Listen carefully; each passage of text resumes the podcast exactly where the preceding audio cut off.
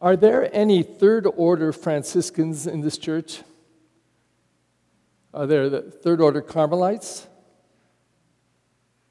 Okay, well, just wondering. Um, there is a saying that's attributed to St. Francis, but I read all the time that uh, no one really says that he said it, but it's attributed to him. And it goes like this Preach the gospel at all times, and if necessary, use words. If necessary, use words. So, in other words, you know, the gospel of love. Oh, we can go on and on about we should love everybody, blah, blah, blah, blah, blah, blah, blah about love, but the question is do you do it? Because if we're not living it, then we're saying one thing but doing another. So, preaching the gospel is about the way we live, not just, although it includes the way we speak. I was reading in um, this morning because I, I, uh, I kind of refocused after I preached last night. And I mean, I think the center today is, is that little phrase, fear no one. And um, so I went to Siri, he, she, or it, I don't know what Siri is, but I asked Siri, how many times does the phrase fear not or an equivalent show up in the scriptures? I put in the Gospels. So what pops up? This big article and said, some say 365 times. And, and the, the scriptures love numerology. They love to connect to numbers. Three strikes, you're out. Seven, the perfect number. 12 tribes of Israel, 12 12 apostles. So 365 is a perfect number. I mean, it's the number of days in a year. So that would say every single day remind yourself, don't be afraid. But actually read after that that it appears over 500 times in all of the scriptures. And Jesus all the time was saying, don't be afraid. Fear is useless. Do not fear. He said it when he was in the, walking on the water and got in the boat, and the apostles were scared to death. Why are you afraid? He asked. Why are you afraid? And before almost every healing, almost, uh, he'd ask somebody what they want. They'd say, I want to see, or whatever. And then he'd always say this Now don't be afraid. Trust. Have faith. So I think that, that not having fear is, is a very uh, important, maybe even essential component of faith. Because if we have fear, then probably we're trusting less. But if our fear gets blocked or erased or lessened because we have trust, then we're really responding to God's call and especially to Jesus. Now, I think this is particularly true because we're looking at little Madeline here. Now, I'm no psychologist, and I'm not going to say that I know this for sure, but I think fear is something probably that we teach. I'll bet you the majority of fear that children get comes from the parents or somebody big and important in their life. They imitate everything that we say and do. And so if we walk around fearful and we're emanating fear all the time, and it, it comes out not just in word, it comes in, in, the, in our brows, you know, the way we wrinkle our brows or, or the way we just react. And children pick it up, they're like little human sponges and they catch everything.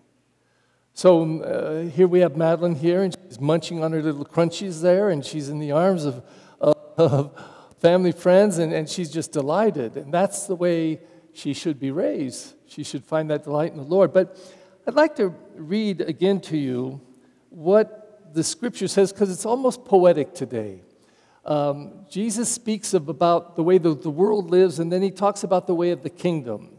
And he does this parallelism that is beautifully written by Matthew.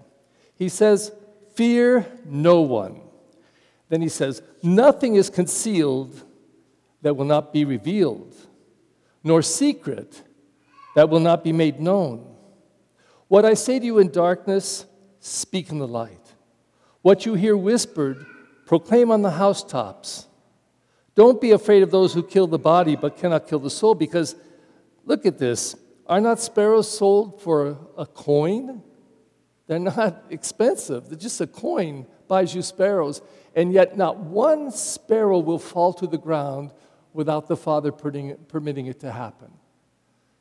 Not one hair of your head, not one hair of your head will you lose without the Father's permission. every hair is counted. I particularly uh, make that made known and true because there aren't a whole bunch of hairs on my head, and so therefore I make God's job a little easier just by existing.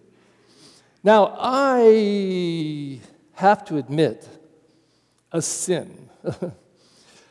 I have never really appreciated people who stand on street corners or in front of Rite Aid or the market shouting the gospel, especially when they shout negative things. And if you don't do this, you will be condemned. And I just, oh, please. I want to say, go into your church and shout, but don't, don't stand in the corner and abuse everybody coming in. So I read, I happened to read this little thing today, and it struck me. And the person said, maybe those preachers have read this particular gospel today. And they heard things in the secret of their heart and now they're standing on the rooftops to proclaim it. I said, yeah, maybe that's so. Maybe I shouldn't be judgmental, although I still think the message they give is important. And if it's condemnation and fear, I don't think that's from Jesus. I think that's their mistake. But again, maybe it's not so much what we say, but what we do. And in the living of our lives, if we show no fear, we show great trust, and we live love, then it seems to me we're catching what Jesus is about. The first reading, as well as the responsorial psalm, and even the second reading, all spoke about um, people being betrayed and the prophet being rejected and sin entering the world through one man, through Adam, and, and salvation coming through the Christ. And all of it all of those uh, two readings and the responsorial psalm keep crying out to trust in God. He will never let us down. He will always protect us and care for us. And Jesus himself, as he goes to the cross, except in Matthew, where he speaks those words, My God, my God, why have you abandoned me? But even then, he still portrays his trust. And he never really shows fear that I can see in any of the scriptures when he's on the cross. He shows tremendous suffering. He acknowledges he's totally rejected, and yet he still finds within him the words, Father, forgive them all, they know not what they do.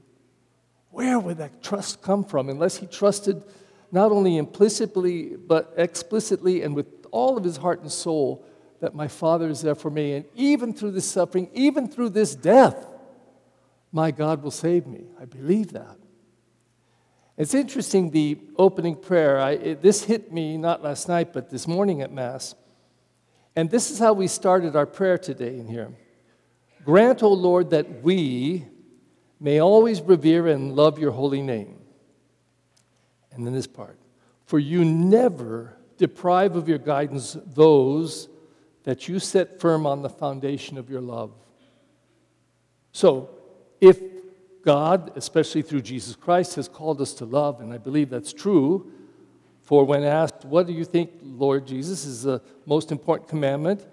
He said three. He said, Love God with all your heart, soul, and strength, love your neighbor as you love yourself.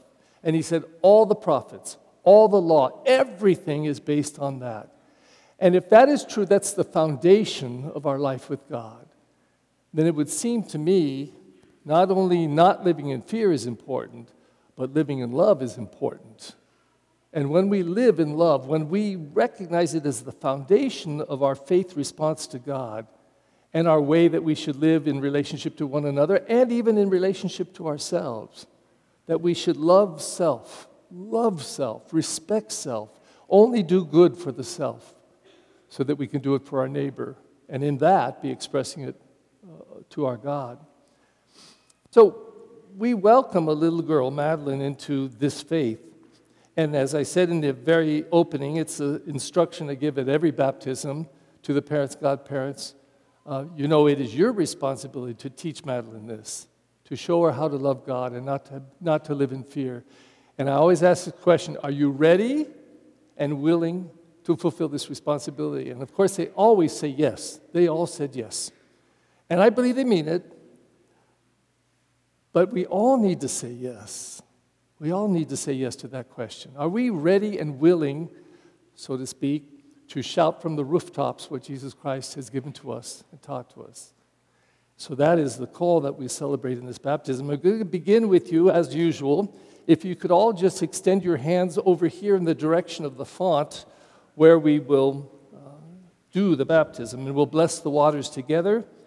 And the response after each of these blessing intercessions will be Blessed be God